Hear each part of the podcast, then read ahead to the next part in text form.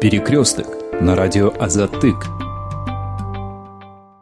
Здравствуйте, уважаемые радиослушатели. В эфире радио Азатык программа «Перекресток». А, сегодня мы будем обсуждать вносимые изменения в закон о свободе вероисповедания и религиозных организациях и, в общем, госполитику в религиозной сфере. А, я познакомлю вас с нашими сегодняшними участниками. Кадыр Маликов, директор независимого аналитического центра «Религия, право и политика» и Джамал Фронтбек Кызы, глава исламской женской организации «Мутакалим». А передачу из Бишкека веду я, Булот Колбаев. Господин Маликов, сейчас работает закон от 2008 э, года, но в 2014 году э, была принята концепция госполитики в религиозной сфере и начал разрабатываться законопроект соответствующий. В 2017 году законопроект внесли на рассмотрение Джор Кинеша, но опять отозвали. Сейчас его снова собираются внести. Как бы не будем ударяться в детали, потому что они еще как бы не совсем все известны. Вот э, как вы считаете, с чем может быть связано вот это затягивание э, принятия этого документа? Ну, там много моментов. Во-первых, первый момент я бы назвал бы а, то, что, эм, э, вы знаете, региональ, региональной в мире ситуация изменилась, и мы являемся Кыргызстан подписантами ШОС, ОДКБ э, и других организаций.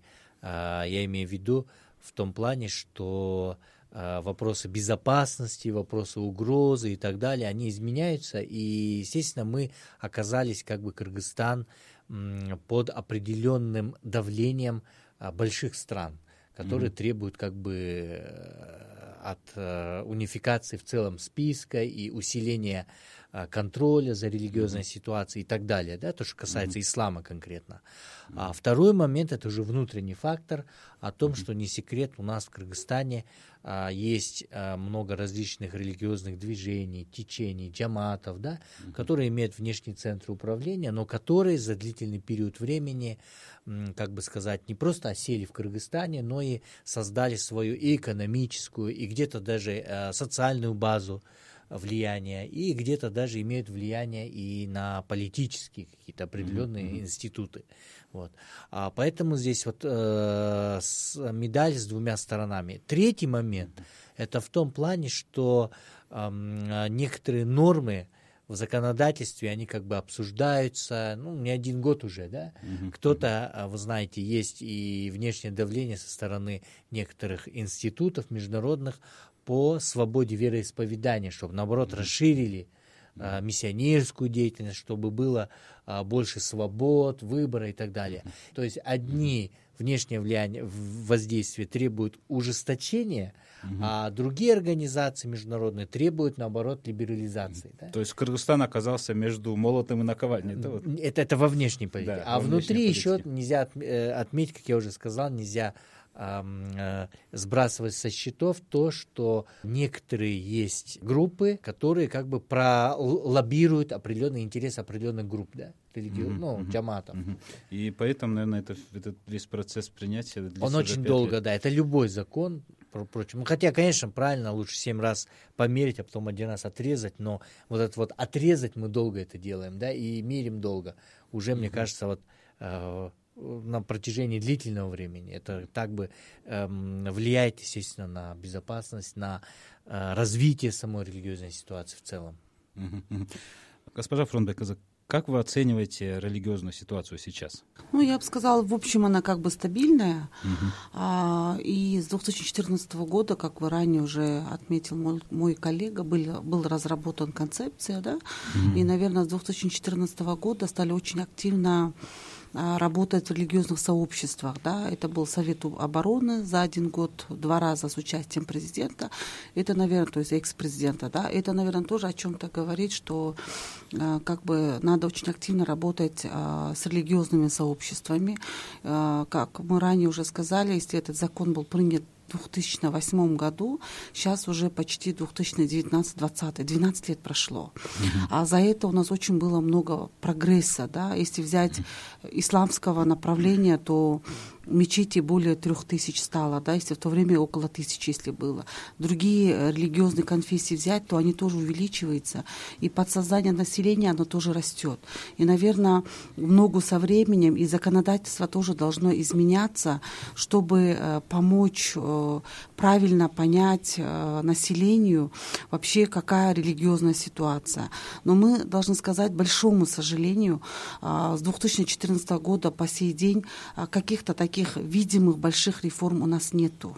Угу. Э, в любой религии, наверное, да, у нас свобода вероисповедания, да, у нас какие-то работы ведутся, но определенной такой э, направленности, чтобы мы понимали, э, в каком мы четко в направлении идем, э, мне кажется, мы этого не видим, потому что, к большому сожалению, как бы многие наши политики живут от одного выбора к другому.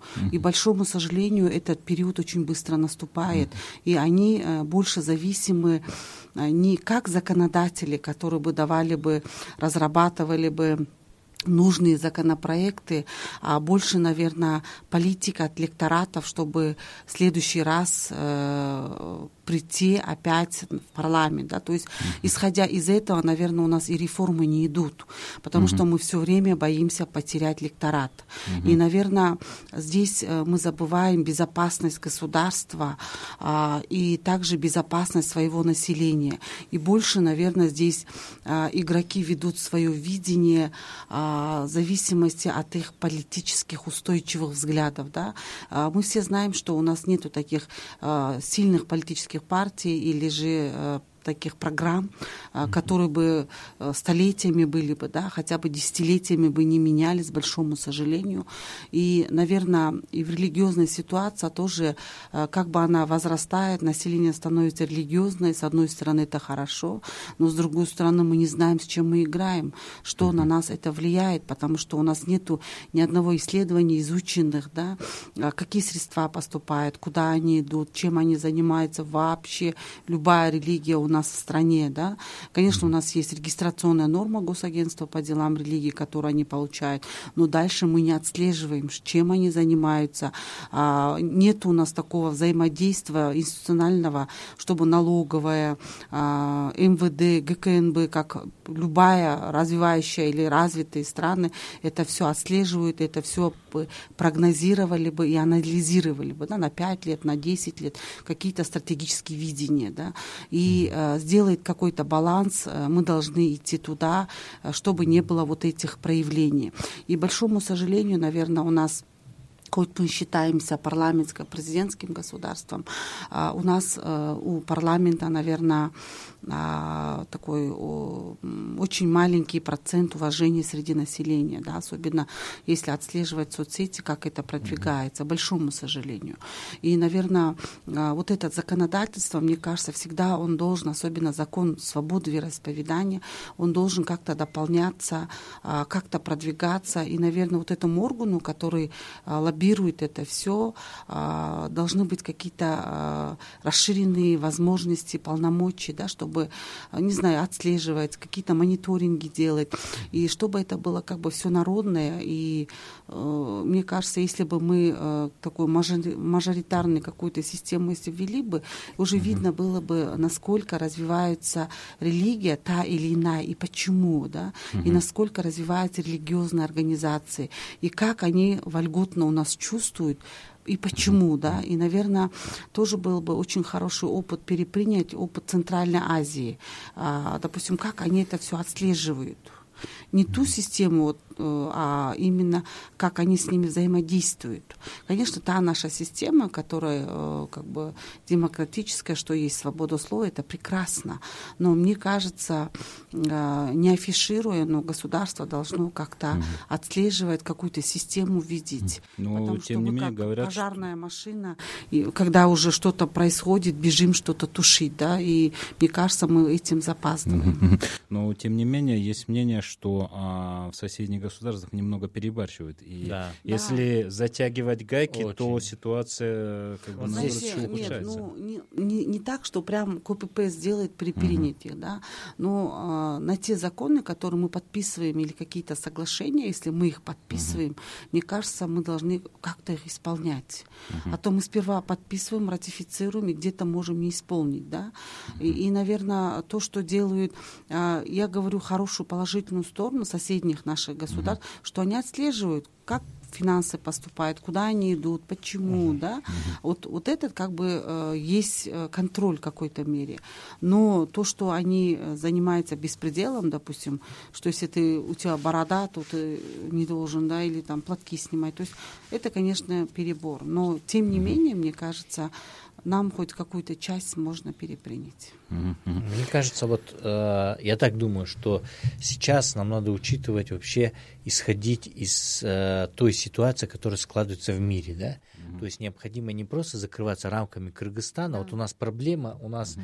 э, местечковое мышление у многих политиков. Mm-hmm. То есть вот закрылись выборы, от выборов действительно живут и не, не смотрят. То есть это это показывает узость кругозора, да необходимо рассматривать все события, принятие законов через призму э, стратегического планирования и что происходит в мире вообще, то есть на глобальном уровне. Mm-hmm. То есть должно быть такое абстрактное умение, абстрактный взгляд э, на все события.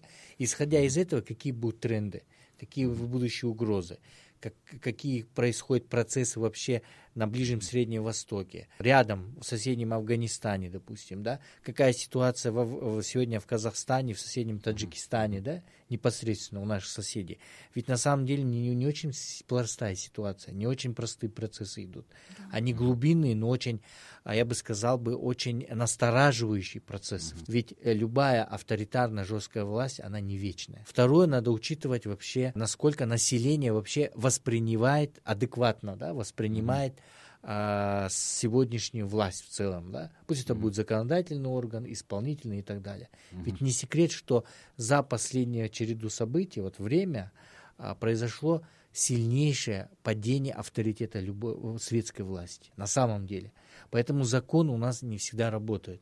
Поэтому Айлюк Мету или кто-то еще не имеет той, того, того влияния, которое имеет молдо местное, имам мечети, mm-hmm. да, допустим, или религиозный деятель.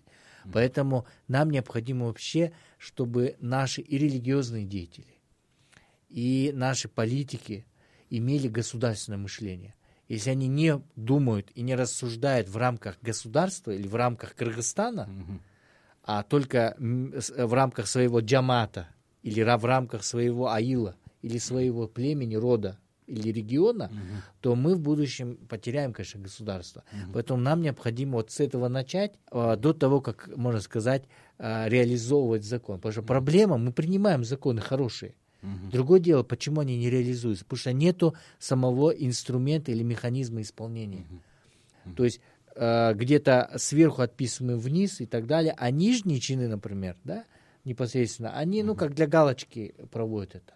Угу. Понимаете? Потому что в основном это все завершается проведением круглых столов и чаепитий на круглых столах. Да, кофе это, наверное, предстоит наверное, как большая аналитическая работа. Э, Конечно, том... но, но, но для этого нужно обновление mm-hmm. сначала кадров. Да? Mm-hmm. Извините, мы говорим о реформах, допустим, ну, в религиозной сфере или там в религиоведческой или в любой, да? Реформа не ради реформы, а потому что современные вызовы, они говорят о том, что мы должны быть современным государством, реагировать, mm-hmm. Адекватно реагировать на новые вызовы.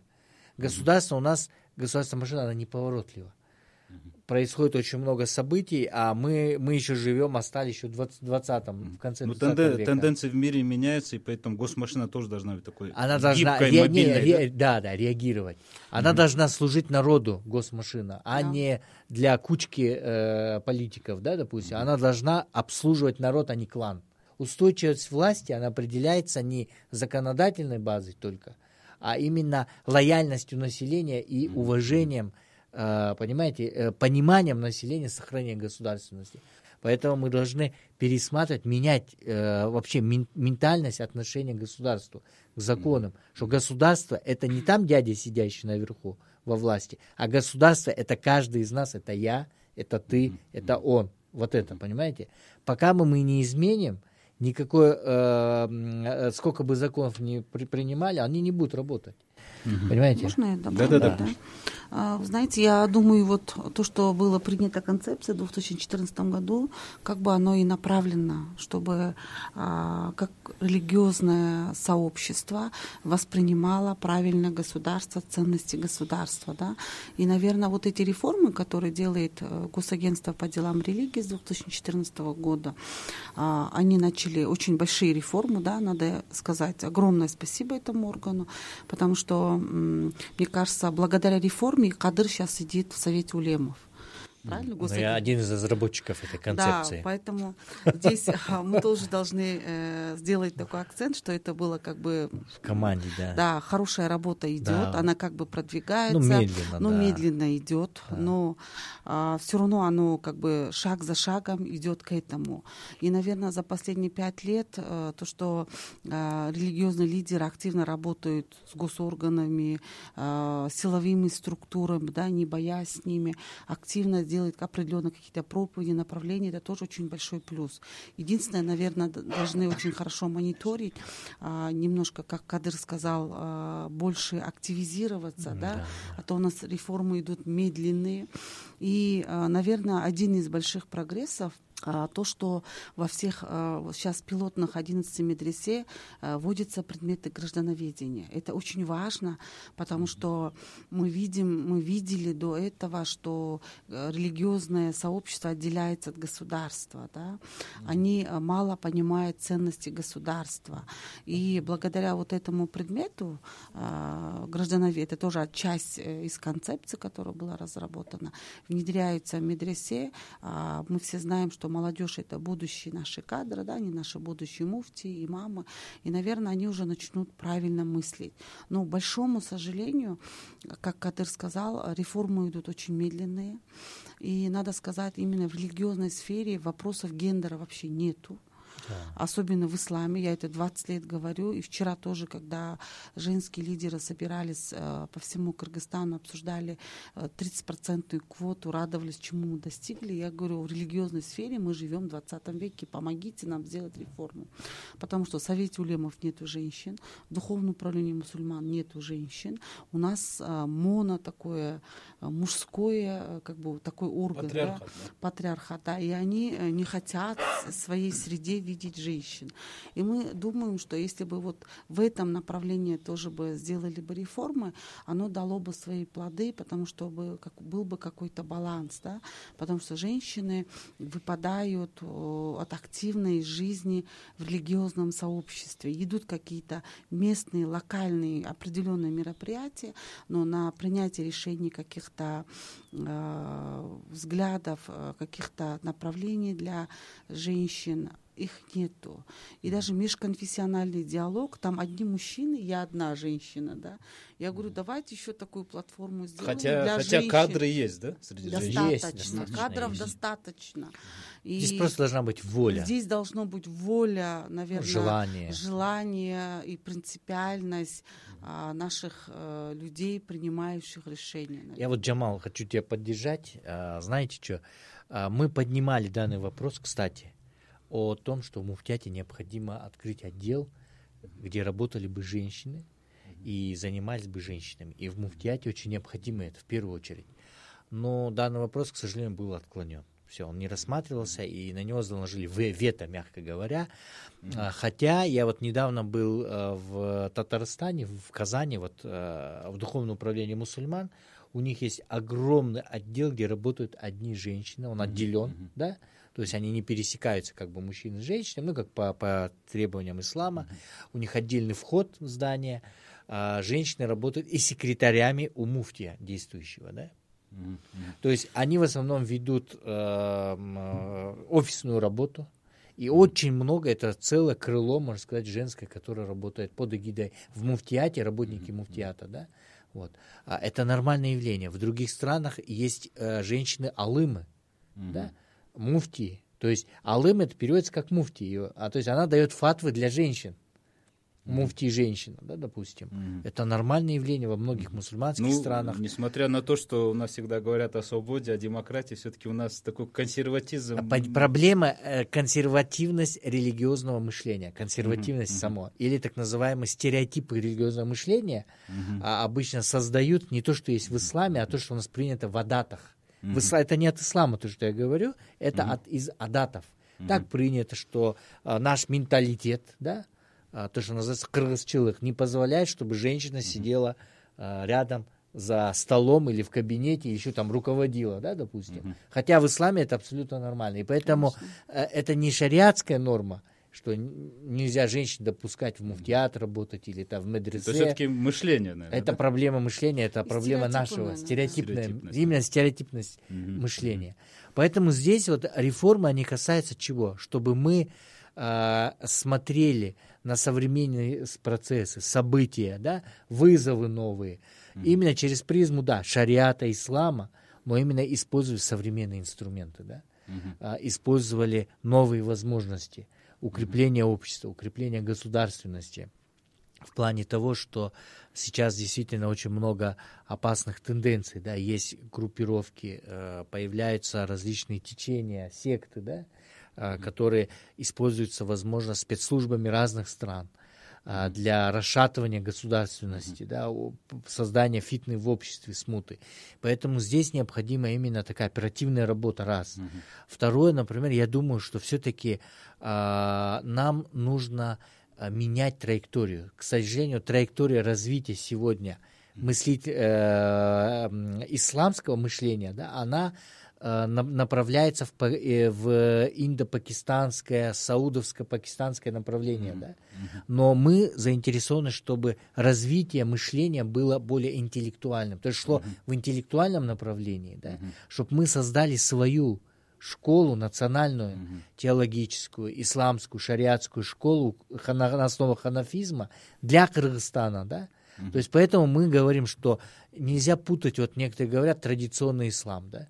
Мы говорим, да, традиционный ислам как термин придумали, ну, возможно, журналисты, э, ориенталисты, востоковеды и так далее, но мы в, в своем исламе, да, в понятии, в ханафизме, да, мы находим схожее определение, что такое э, ислам. Ислам для нас, для кыргызов, как традиция, да, это имеется в виду, это эм, э, тот ислам, который пришел с нашими предками, да, то есть это ислам То есть он переплетен с нашими э, культурными да. ценностями. культурными, и которые не противоречат. То есть ислам впитал в себя национальную ментальность, а, культуру, язык, да, языковые особенности.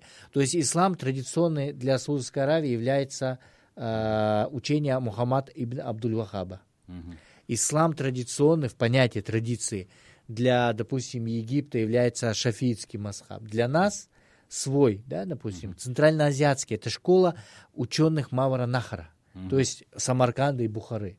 То есть в Узбекистане свой традиционный ислам с узбекской спецификой, понимаете, с ментальностью. То есть у, нас каждого народа свой и- традиционный Да, ислам. да, но это все вместе, это есть ислам. Потому что ислам, как универсальная религия, да, он не арабизирует всех подряд. Иначе мы бы все арабами сейчас назывались, да. Мгм. А просто подстраивается под ментальность и так далее. То есть запрещаются только те обычаи или традиции, которые противоречат нормам шариата. Все. Вот поэтому мы сохранились. Кыргызы кыргызами остались, узбеки узбеками, таджики таджиками, но все мы же мусульмане. А сколько уже тысячелетий, ну, столетий э, исповедуем ислам. Просто у кого-то есть какие-то Это особенности. есть, да, да, да. Мгм. И то есть, исходя из этого, нам необходимо создавать свою школу, интеллектуальную школу, р- построенную на рациональном подходе. Матуриди и акида это есть рациональный подход, то есть на основе на логике, понимаете, а не на буквализме. И поэтому, пока мы этого не будем, не сделаем, мы будем зависеть от внешних центров управления, мы будем смотреть на, каждый, на, на разные страны, Понимаете, мы будем повторять то, что они думают, то, что и переносить их культуру и так далее. Пока у нас не будет уставшейся своей школы. А для этого нам необходимо сделать реформы и исламского образования. Чтобы там не просто даже преподавать, а создавать такую площадку для научных дискуссий. Образование это основа основ. Основа Да. основ. Ну, сейчас вот как раз в прошлом году, э, два года назад, определенные дискуссии вызывала политика государства. Это именно лицензирование медресе, введение э, светских дисциплин. Сейчас вот вообще как э, дела обстоят А, с этим? вроде бы э, сейчас уже в 56 школах пилотной вводится а, образование истории религии. А, И, наверное, два года тому назад в Исламском университете э, прошла э, регистрацию Министерства образования, то есть как бы потихонечку идут реформы.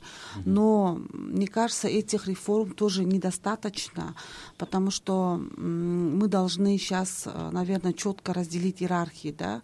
У нас есть в Кыргызстане три уровня медресе, это начинающие, средние и как бы трехгодовалые, и есть институты, больше десяти, да, и есть университет. Но, к большому сожалению, иногда определенные медресе имеют больший уровень образования, чем университет. И э, нам нужно сделать определенную иерархию. А, наверное, это будет э, в следующей концепции разрабатываться четче, да, а, чтобы э, медресе, они оставались на уровне подготовительной.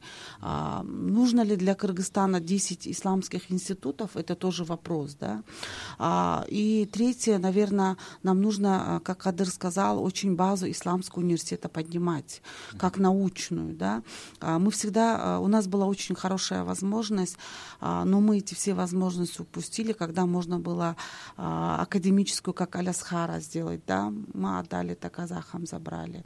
И сейчас по Центральной Азии наши ученые как бы один из сильнейших, но, к большому сожалению, сейчас а, Узбекистан очень активизируется, да, и нам бы сейчас открыть академию какую вот на базе ученых сделать, да, может быть, если у нас база не хватит, пригласить за рубежа ученых, чтобы мы а, вот эту а, уровень академическую поднимать, Повысить. потому что у нас а, в Кыргызстане очень большая проблема написать кандидатскую или докторскую по теологии, да, у нас нету ни советов, ничего. Это только есть в Узбекистане. То есть а, вот такие а, моменты мы упускаем, большому сожалению. И, наверное, вот эти все медресе тоже надо делать большие реформы. Мы видим медресе, что иногда оно не соответствует. Значит, мы должны сделать определенные стандарты, но у нас, когда делают мониторинг, только смотрят здание, а, соответствие санитарно-гигиеническое, питание, финансовое, финансирование есть, и все, на этом закрывается. Второй вопрос, где они берут финансирование и какие цели стоят за этими финансами. Да? И третье, наверное, мы должны здесь а, четко определиться, насколько а, они м, в будущем нужны. Да? Мы должны понять, а, вот то, что сейчас делает государство, они хотят открыть центры. Я считаю это очень правильно, потому что мы должны увеличивать вот эти центры, где человек может в вечернее время, любое время приходить обучаться. Но у детей отнимать 4-5 лет, отдавать их в медресе, они же там тоже сейчас контракты платят медресе. Да. И, большому сожалению, она тоже не отслеживается на патентной основе. Зачем они платят эти контракты? Куда идут эти деньги? Да?